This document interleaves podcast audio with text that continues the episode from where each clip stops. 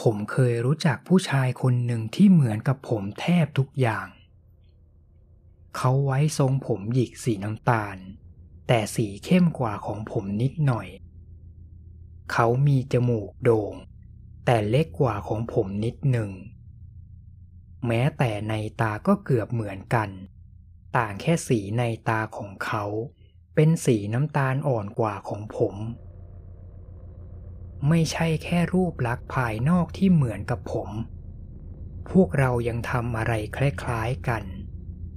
ทางวิธีพูด ท่าทางการเดิน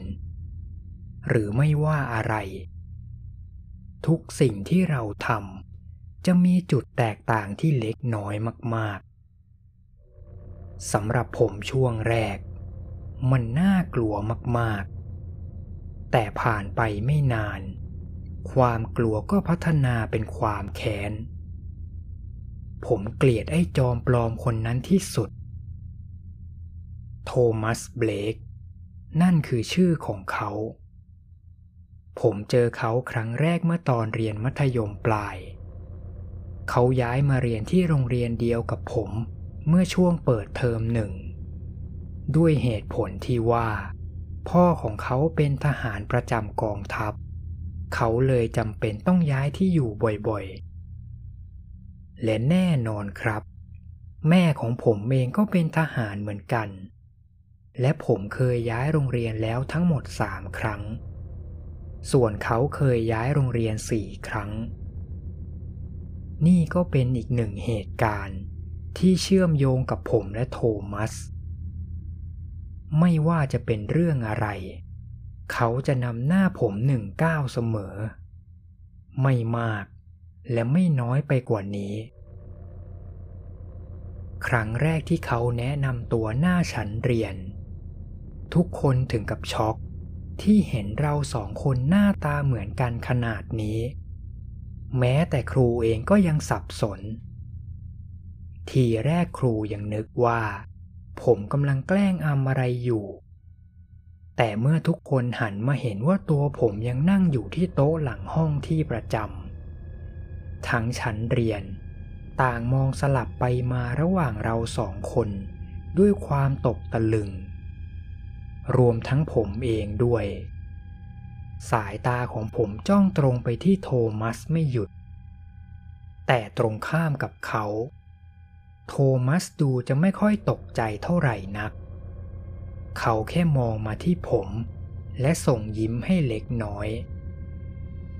ด้วยความที่คุณครูเป็นคนติดตลก และนักเรียนใหม่ควรจะมีเพื่อนช่วยเรื่องเรียน ครูเลยเลือกให้โทมัสมานั่งข้างผม พอถึงช่วงเบรกพักเที่ยง แทบทุกคนในโรงเรียนก็เข้ามารุมล้อมเราสองคน นี่พวกนายสองคนเป็นแฝดเหรอ เพื่อนคนหนึ่งถาม หรือว่าพวกนายจะเป็นพี่น้องที่พัดพลากันมาหลายปี เพื่อนอีกคนมโนไปไกล โรงเรียนของผมก็เป็นแบบนี้แหละครับ มีแต่คนบ้าๆบอๆมันเลยไม่แปลกที่จะมีคนปล่อยข่าวลือเพี้ยนบางคนบอกว่า เราเป็นมนุษย์โคลนนิ่งที่หนีออกมาจากห้องทดลอง บางคนถึงขั้นบอกว่า เรามาจากโลกคู่ขนานที่ทับซ้อนกัน คนโรงเรียนนี้คงน่าจะดูหนังมาเวลเยอะไปหน่อย ส่วนผม ครั้งแรกที่เราพบกัน ผมไม่ได้รู้สึกเกลียดโทมัสแม้แต่นิดเดียว ตรงข้าม พวกเราสนิทกันได้รวดเร็วอย่างไม่น่าเชื่อ อาจจะเพราะเรามีจุดแตกต่างที่เล็กน้อยมาก มันเลยทำให้เราใจตรงกันในหลาย ๆ เรื่อง พอผมได้นั่งเรียนกับโทมัส และใช้เวลาอยู่ด้วยกันนานขึ้น ผมก็เริ่มแนะนำกลุ่มเพื่อนของผมให้เขารู้จัก และนี่ก็คือจุดเริ่มต้น ที่ทำให้ผมกลัวโทมัส มีวันหนึ่ง ผมกับเพื่อนๆอีกสี่คนกำลังนั่งทานมื้อเที่ยงที่โต๊ะโรงอาหารตามปกติ จนกระทั่งโทมัสเดินเข้ามาหา เฮ้วัดดี นายเป็นยังไงบ้าง เขาพูด และเริ่มชี้มาที่พวกเราทีละคน และพูดทวนคำถามเดิม จนกระทั่งเขาชี้มาที่ผม เขาหยุดเงียบไปพักหนึ่ง ก่อนจะพูดขึ้นมา อ้าว แล้วตัวฉันล่ะ ทุกคนถึงกับหาลั่นกับมุกแป๊กของเขา ส่วนผมแค่เงยหน้า และยิ้มเจือน เพราะผมไม่รู้สึกว่ามันน่าตลกตรงไหน แต่ไม่ใช่แค่นั้น สิ่งที่ทำให้ผมตกใจจนขนลุก นั่นคือมุกตลกที่เขาเล่น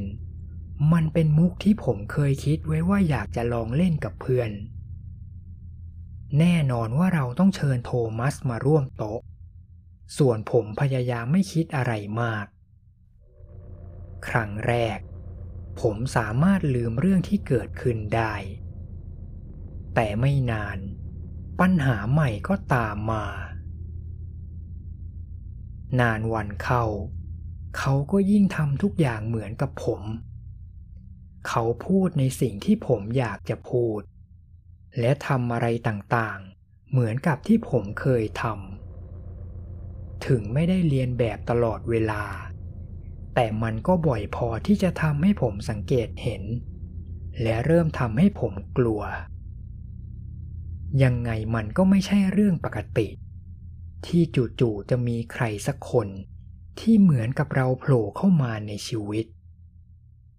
และไม่ว่าผมจะพยายามหาหลักเหตุผลมาอธิบายสิ่งที่เกิดขึ้น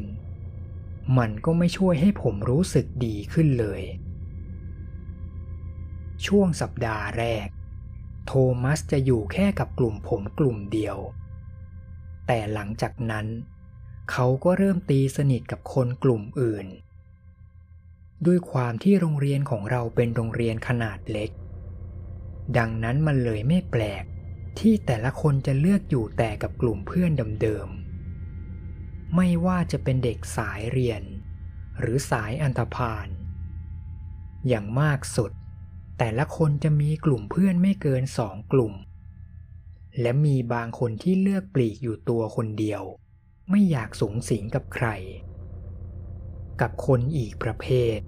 ที่ถือว่าหายากมากๆนั่นคือพวกที่เราจะเรียกว่ามนุษย์กิ้งก่า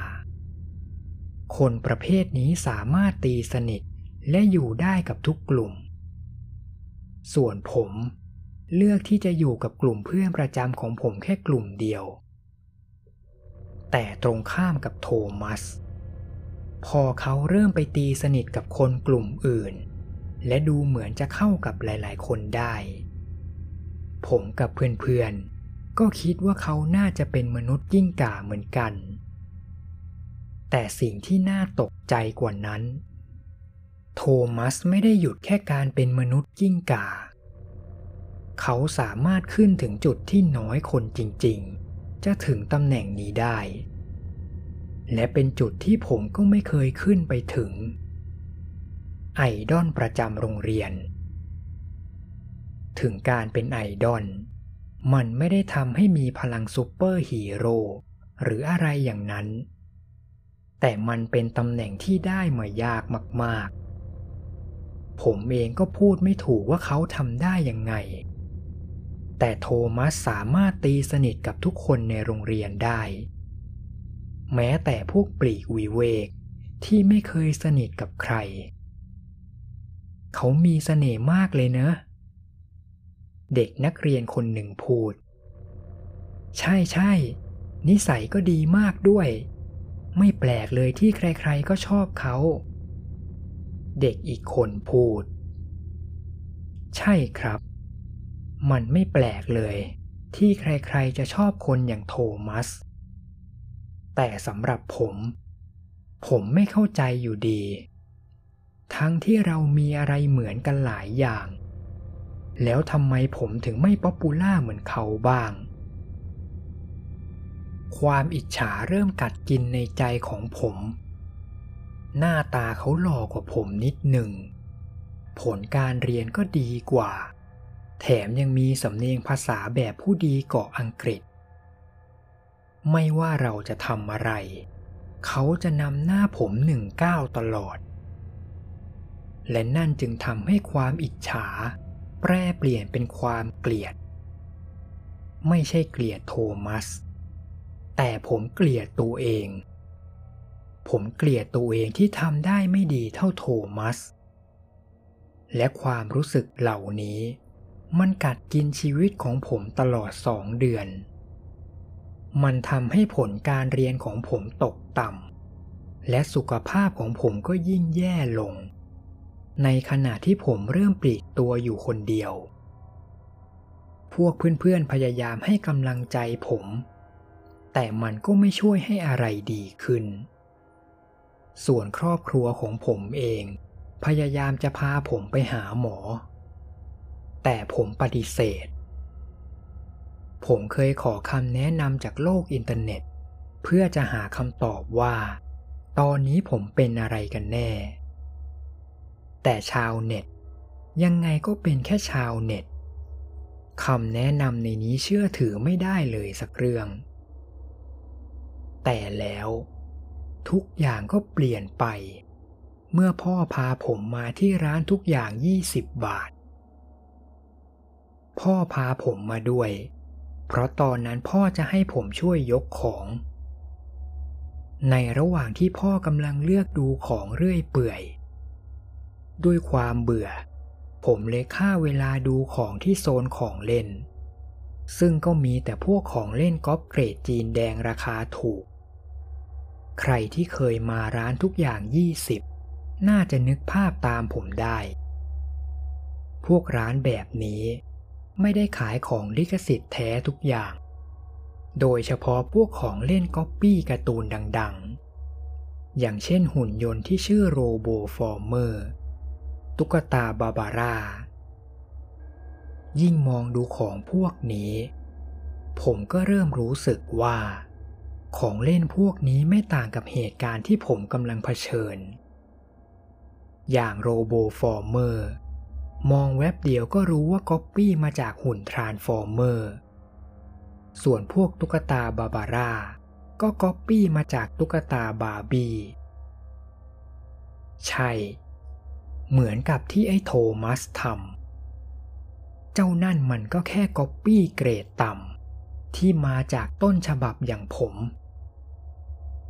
ช่วงแรก ผมยังไม่เห็นทุกอย่างชัดเจน ผมรู้แค่ว่า โทมัสเก่งกว่าผม แต่พอคิดทบทวนเหตุการณ์หลาย ๆ อย่าง ผมก็เริ่มมองเห็นเขาในอีกมุมมองหนึ่ง ความมั่นใจของเขามันจอมปลอม เขาชอบทำตัวโอเวอร์ตลอด ส่วนเรื่องผลการเรียนที่สูงกว่าผม นั่นก็เพราะเขานั่งข้างผม และผมต้องเสียเวลาติวให้เขาตลอด ส่วนสำเนียงภาษา มันก็ไม่ได้ดูเป็นธรรมชาติขนาดนั้น และนั่นจึงทำให้ความแค้นในใจของผม เปลี่ยนทิศทางไปที่เขาแทน เมื่อเปลี่ยนมุมมองตัวเองใหม่ ผมก็กลับไปเรียน และใช้ชีวิตได้ตามปกติ ผมรู้สึกดีขึ้นมาก ที่คิดได้ว่าผมคือต้นฉบับตัวจริง ส่วนโทมัสก็แค่ก๊อปปี้เกรดต่ำที่คิดแต่จะเรียนแบบผม จริงๆ จะให้ผมทำตัวอยากดังเหมือนเขาก็ได้ แต่ไม่มีทาง ผมจะไม่ลดตัวเรียนแบบเจ้านั่นเด็ดขาด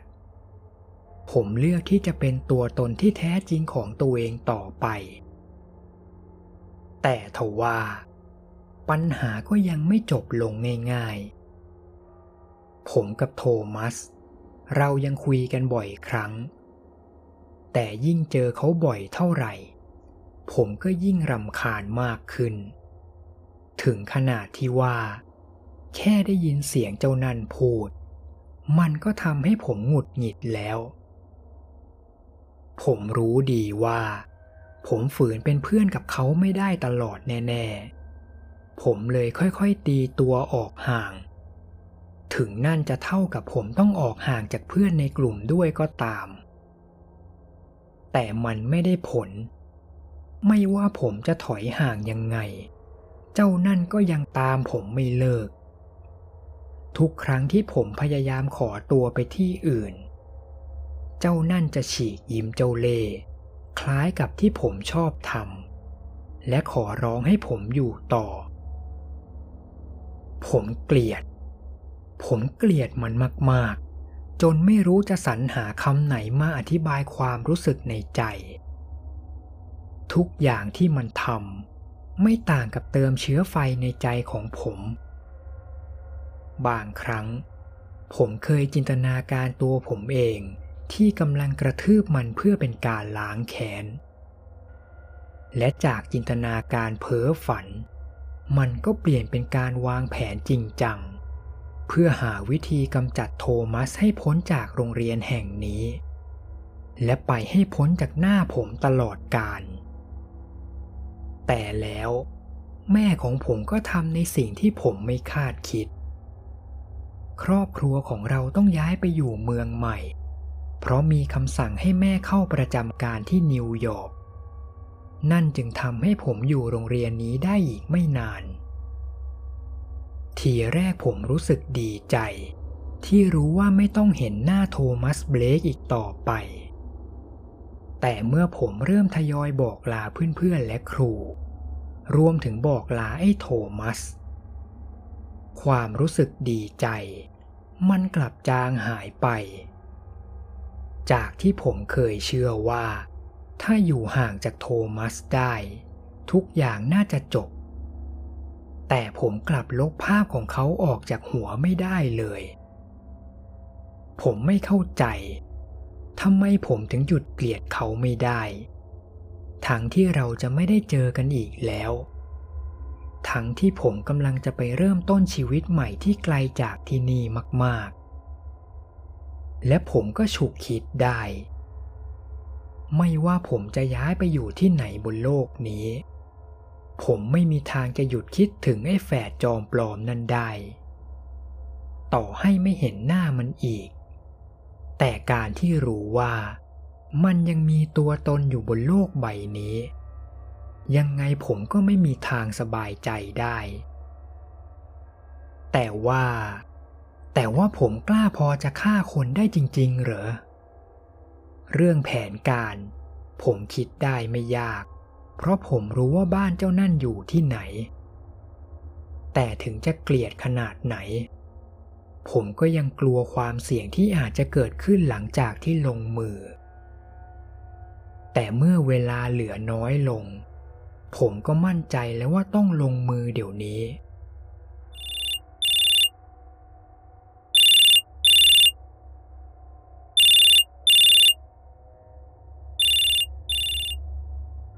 หนึ่งสัปดาห์ก่อนที่จะย้ายเมือง จู่ๆไอ้แฝดนรก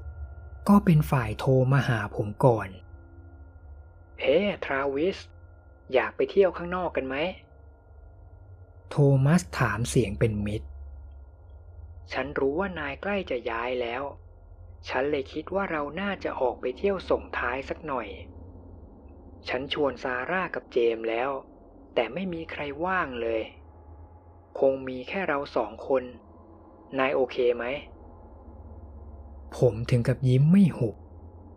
ไม่อยากเชื่อเลย ว่าโอกาสทองจะเข้ามาหาผมเอง ถ้ามีแค่เราสองคนจริง ๆ เรื่องจัดการศพก็ไม่น่ายาก และนี่ก็เป็นโอกาสสุดท้ายก่อนที่ผมจะย้ายไปที่อื่น ได้สินายอยากไปไหนล่ะ ไปห้างไหม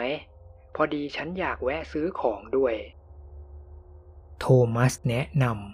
ำได้เลยเพื่อน พรุ่งนี้เลยไหมล่ะ ผมตอบกลับ เมื่อนัดเวลากันเสร็จเรียบร้อย ผมรีบออกจากบ้านในคืนเดียวกัน เพื่อจัดเตรียมแผนการของผม วันต่อมา ผมได้พบกับโทมัสตามที่นัดกันไว้ กับมีดพกทหารของแม่ ที่ผมซ่อนไว้ในกระเป๋ากางเกง เหลือเพียงแค่ล่อเขาไปที่จุดเปลี่ยวของเมือง ซึ่งผมได้จัดเตรียมทุกอย่างไว้เรียบร้อย ผมมั่นใจว่า ผมรู้จักทุกซอกทุกมุมของเมืองนี้มากกว่าเขา ผมพยายามบอกตัวเองตลอดว่า ทุกอย่างยังเป็นไปตามแผน แต่หัวใจของผมยังเต้นรัวไม่หยุด ตลอดเวลาที่เราเดินห้าง เรายังทำตัวเหมือนเป็นเพื่อนสี แม้ว่าในใจ ผมอยากจะแทงเขาให้ตายตรงนั้นเลย ยิ่งเห็นท่าทางและน้ำเสียงที่เลียนแบบผม ยิ่งทำให้ความอดทนของผมใกล้หมดลง แต่ในที่สุด ผมก็อดทนรอจนถึงช่วงเวลากลางคืนได้สำเร็จ เมื่อเวลามาถึง และเราสองคนกำลังเดินกลับบ้านตัวเอง ผมก็โกหกว่า ผมรู้ทางลัดใหม่ ผมนำทางเข้ามาที่สวนสาธารณะเล็กๆ ใกล้กับแม่น้ำของเมือง ซึ่งมีอุปกรณ์ทุกอย่างที่ผมเตรียมไว้อยู่รอบๆ เมื่อคืนก่อน ผมได้เอาเหล็กถ่วงน้ำหนักกับเชือกฝังไว้ใต้ต้นไม้ใหญ่ในสวนสาธารณะ หลังจากที่ผมจัดการเขาเสร็จ ใกล้ๆแถวนั้นมีเรือพายเก่าๆวางทิ้งไว้ ผมก็แค่ขโมยเรือ และพายเรือไปที่กลางแม่น้ำเพื่อทิ้งศพ ผมมั่นใจว่าผมจัดการได้ เพราะผมเรียนศิลปะการต่อสู้มือเปล่าจากแม่ ผมเลยรู้ท่าที่จะใช้จัดการเหยื่อแบบรวดเร็ว และเฉียบขาดที่สุด ลมเย็นฤดูใบไม้ร่วง พัดผ่านใบหน้าของเรา ในขณะที่เราสองคนยังเดินไปตามเส้นทางของสวนสาธารณะ ทีแรกผมเตรียมใจแล้วว่า โทมัสต้องออกอาการตกใจ หรือทักท้วงว่าผมพาหลงทาง แต่เขากลับยังดูนิ่งเฉย จนกระทั่งเขาหยุดเดินที่บริเวณใกล้ริมแม่น้ำและสายตาที่มือมองไปตามสายน้ำฉันน่ะ ชอบวิวแม่น้ำมากเลยนะ โทมัสพูด ในขณะที่ผมกำลังย่องเข้าไปหาเขาจากทางด้านหลัง พร้อมกับชักมีดพกในกางเกงขึ้นมาเตรียมพร้อม บางครั้ง เราก็ไม่มีทางรู้เลยเนะว่าในแม่น้ำที่เงียบสงบแบบนี้ มันอาจจะมีศพใครสักคนซ่อนอยู่ก็ได้ เขายังพูดต่อ แต่ผมไม่เสียเวลารออีกต่อไป ผมเล็งปลายมีดที่ต้นคอ แต่ผมก็ถึงกับชะงงัก เมื่อเขาก้มตัวหลบได้อย่างฉิวเฉียด และเป็นจังหวะเดียวกับที่ผมเห็นวัตถุส่องประกายจากมือของเขา มันคือมีดอีกเล่มหนึ่ง ทันใดนั้น โทมัสตวัดมีดฟันผมกลับ แต่ผมกระโดดถอยห่างออกมาได้ทันเวลา เขาลุกขึ้นยืนตรง แม้ใบหน้าของเขาจะถูกปกคลุมด้วยเงาต้นไม้จนผมมองไม่เห็นใบหน้า แต่ผมมั่นใจว่า เขากำลังฉีกยิ้ม คิดอยู่แล้วว่าแกต้องวางแผนไว้ เขาพูด พร้อมกับก้าวเท้าเข้ามาหนึ่งก้าว เพื่อเตรียมจะจู่โจม ถึงจะรู้ว่าไอตัวปลอมอย่างแกไม่ฉลาดเท่าฉัน แต่ดูท่าตัวแกจะเรียนรู้มาจากหนังบ้างสินะ ถ้าตามที่พวกคุณเดา พวกคุณคงคิดว่าผมต้องช็อก หรือไม่ก็หวาดกลัว เพราะแผนการทั้งหมดถูกเปิดโปง แต่ไม่เลยณเวลานั้น ผมมีแค่ความรู้สึกเดียว โกรธแค้น ความแค้นของผมถูกจุดทันทีที่ได้ยินสิ่งที่มันพูด นี่แกคิดว่าฉันเป็นตัวปลอมหรือวะ ผมตะคอกกลับ โทษทีที่ต้องพูดแบบนี้ แต่แกตั้งหากที่เป็นตัวปลอม และฉันก็เบื่อเต็มทนแล้ว ที่ปล่อยให้แกคิดว่าแกเหนือกว่าฉัน โทมัสหัวเราะเยาะก่อนจะตอบ ไม่แปลกใจเลย นี่เป็นทางเดียวที่ตัวปลอมอย่างแกจะพิสูจน์ตัวเองใช่ไหมล่ะ คิดว่าฉันเป็นตัวก๊อปปี้ และคิดว่าตัวเองคือต้นฉบับ แต่แกคิดผิด ฉันตั้งหากคือต้นฉบับ ฉันคือฉัน ส่วนแกมันขยะที่พยายามเรียนแบบฉัน และฉันก็เบื่อขยะอย่างแกเต็มทนแล้ว ครั้งนี้เขาเป็นฝ่ายพุ่งใส่ผม พร้อมกับแทงมีดเข้ามา ผมรีบใช้มือซ้าย ปัดมือของเขาได้ทัน ก่อนจะใช้มือขวาที่ถือมีด ฟันไปที่บริเวณลำคอ เขาพยายามกระโดดถอยหลบ แต่รอบนี้มีดของผมเฉือนไปโดนไหล่ของเขา จนเลือดกระเด็นเลอะเสื้อของผม ส่วนโทมัส เขาถึงกับร้องด้วยความเจ็บ เมื่อมองเห็นเลือดที่ไหลเปียกไปตามแขน ไอเวนเนี่ยเขาตะโกนเสียงแข็ง ใบหน้าฉีกยิ้มของเขาไม่มีอีกแล้ว มันกลายเป็นใบหน้าที่โกรธแค้น และสายตาที่จ้องเขม็งมาที่ผม ส่วนผมเริ่มมีความมั่นใจมากขึ้น เมื่อไหล่ขวาของเขาบาดเจ็บ มันทำให้เขาใช้มีดโจมตีลำบากขึ้น ผมกำลังได้เปรียบ เห็นหรือยัง เพราะแกมันตัวก๊อปปี้กระจอกกระจอกไง ฉันเนี่ยแหละของจริง ผมโต้ตอบอย่างมั่นใจ ใช่ ผมเข้าใจแล้วทุกอย่าง ผมเข้าใจแล้วว่าทำไมผมถึงหมั่นไส้มันมาตลอด ไอ้ตัวปลอมกระจอกกระจอกคนนี้ มันก็แค่ภาพลวงตาที่ทำร้ายผมไม่ได้ อย่างมากสุด มันก็แค่เก่งแต่ปาก พูดไปเถอะ ฉันเคยได้ยินมาหมดแล้ว โทมัสตะคอกกลับ ต่อให้แกจะเข้าใจยังไง แกก็ยังเทียบฉันไม่ได้ ฉันไม่เหมือนกับแก ฉันเคยพิสูจน์ตัวเองมาแล้ว ฉันเคยกำจัดคนอย่างพวกแกมาแล้ว และฉันไม่กลัว ผมถึงกับหัวเราะ เจ้านั่นหลอนจนพูดไม่รู้เรื่องแล้ว มันคงคิดแต่ว่าตัวเองเป็นตัวจริงจนสติแตก พอเห็นว่าเจ้านั่นกำลังพุ่งเข้ามาโจมตีผมอีกรอบ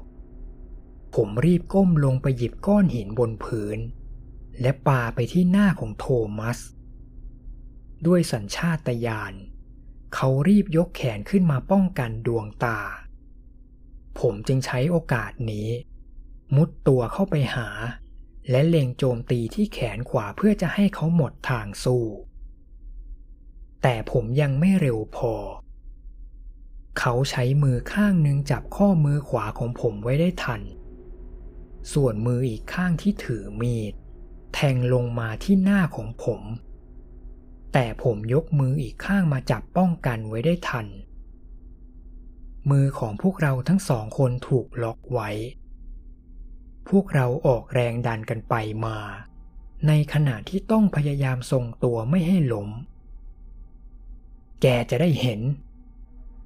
เขาพูดเสียงแข็ง ในขณะที่ออกแรงดัน ฉันคือต้นฉบับ ฉันคือตัวจริง ฉันอดทนมาตลอด และครั้งนี้ฉันต้องผ่านไปได้ เขาทุ่มแรงดันสุดตัว จนผมล้มหงายลงไปบนพื้น ตอนนี้เขาคล่อมร่างของผม และกำลังดันมีดลงมาที่กลางอก แต่ถึงอย่างนั้น ผมกลับไม่รู้สึกกลัว ผมยังมั่นใจว่า โทมัสมีทักษะต่อสู้น้อยกว่าผมแน่นอน ผมดูออกตั้งแต่ช่วงที่เราเริ่มต่อสู้ ตัวจริงเท่านั้นที่จะมีชีวิตรอด เขากัดฟันพูด ในขณะที่ดันแรงสู้กับผม ฉันรู้ว่าแกต้องหลอกตัวเองอยู่ คิดว่าจะชนะฉันได้ แกมันโง่ ฉันตั้งหากที่เป็น ประโยคสุดท้ายถูกขัด เมื่อปลายมีดของผมแทงทะลุเข้าไปที่กลางอกของเขา ดวงตาของโทมัสเบิกกว้างด้วยความตกใจ ช่างเป็นภาพที่น่าสมเพชจริงๆ ใบหน้าของไอ้ตัวเรียนแบบไร้ค่า ที่พยายามจะสู้กับตัวจริง โชคดีที่เขาบาดเจ็บที่ไหล่ขวา นั่นจึงทำให้เขาไม่มีแรงดันมีดมากพอ และเป็นมีดของผมที่ถึงตัวเขาก่อน ผมรู้สึกได้ว่า ลมหายใจของเขากำลังอ่อนแรงลง ในขณะที่ผมกลับมายืนขึ้น ผมมองร่างตัวปลอมบนพื้น ใบหน้าตกใจ ยังไม่จางหายไปจากใบหน้า เขาค่อยๆก้มหน้าลง มองไปที่มีดที่ยังปักอยู่ที่กลางอก ผมรู้ดีว่าถ้าดึงมีดออกมาตอนนี้ เลือดต้องไหลทะลักออกมาเยอะกว่าเดิมแน่ ๆ ผมเลยปล่อยมันไว้อย่างเดิม ผมยิ้มอย่างสะใจ ให้กับร่างที่กำลังหมดลมหายใจ เลือดกระอักออกจากปาก แต่เขาก็สามารถพูดประโยคสุดท้าย ที่ผมจะไม่มีวันลืม แก แกไม่มีทางรอดแน่ ไอตัวปลอม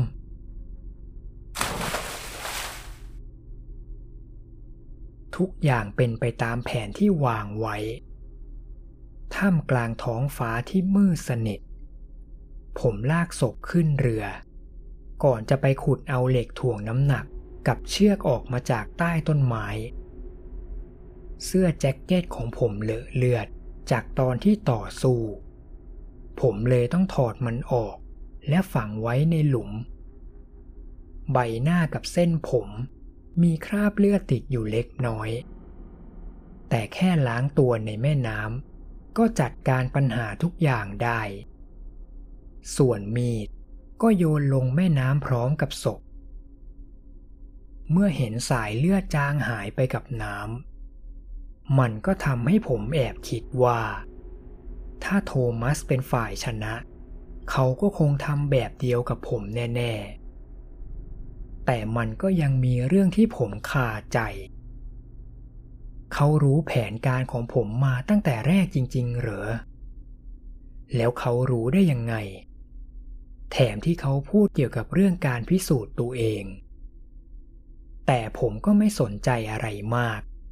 เพราะผมกำลังดีใจกับชัยชนะตัวเองมากกว่า วันสุดท้ายที่ผมอยู่เมืองนี้มีตำรวจแวะมาถามผมเกี่ยวกับเรื่องการหายตัวไปของโทมัส เพราะมีพยานบอกว่า เห็นผมเดินห้างกับเขาเป็นครั้งสุดท้าย แต่ผมก็บอกแค่ว่า พวกเราแยกทางกันตอนกลับบ้าน ผมเลยไม่รู้ว่าเขาหายไปไหน และดูเหมือนคำตอบของผม จะไม่ทำให้ใครสงสัย ทุกคนคิดว่า โทมัสหนีออกจากบ้าน หรือถูกลักพาตัวเหมือนคดีเด็กหายทั่วไป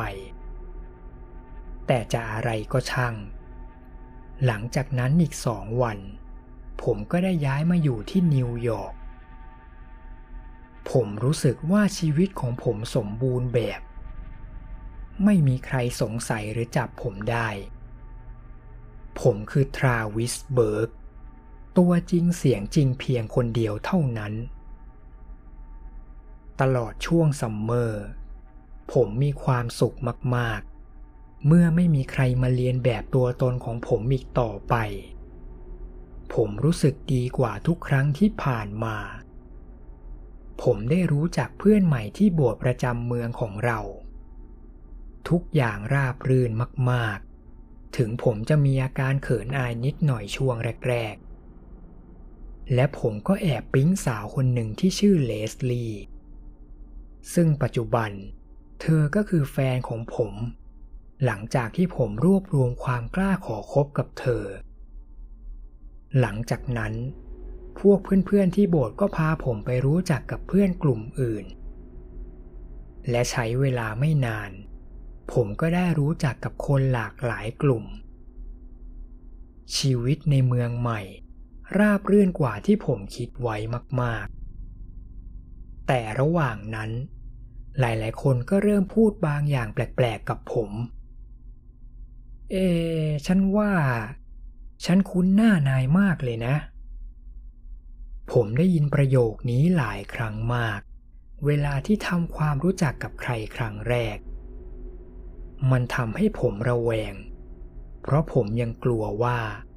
ข่าวการหายสาบสูญของโทมัสเบลกจะลามมาถึงที่นี่ แต่ไม่ใช่เลย ความจริงที่ผมเจอ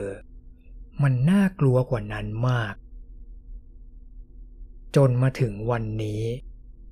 วันที่ผมมายืนแนะนำตัวต่อหน้าชั้นเรียนใหม่ สายตาของผมกว่าตามองเพื่อนร่วมชั้น มีหลายใบหน้าที่ผมยังรู้สึกไม่คุ้นเคย ซึ่งผมคิดว่าจะหาโอกาสพูดคุยทีหลัง แต่แล้วสายตาของผม ก็ต้องหยุดที่เด็กหนุ่มคนหนึ่งที่อยู่หลังสุดของห้อง ซึ่งเขาเองก็กำลังมองผมด้วยใบหน้าตกใจไม่ต่างกัน ทั้งที่ผมไม่เคยรู้จักเขามาก่อน แต่ผมกลับรู้สึกคุ้นชินมากๆ ทรงผมหยิกสีน้ำตาล จมูกโด่งกว่าผมเล็กน้อย ในตาสีน้ำตาลอ่อน และเป็นเวลาเดียวกับที่คนทั้งห้องรู้ตัว สายตาทุกคน สลับมองไปมาระหว่างผมและเขาคนนั้น แต่ครั้งนี้ ผมรู้สึกตกใจน้อยกว่าครั้งที่ผ่านมา ผมเข้าใจสิ่งที่โทมัสพูดไว้ในวันนั้นแล้ว ผมอดยิ้มไม่ได้ เมื่อนึกถึงเหตุการณ์วันนั้น เขาจะพูดอะไรก็ช่าง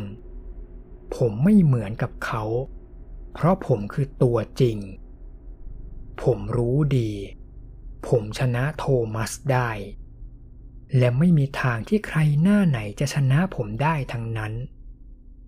เจ้านั่นมันก็แค่ก๊อปปี้กระจอกกระจอก ที่ผมต้องกำจัด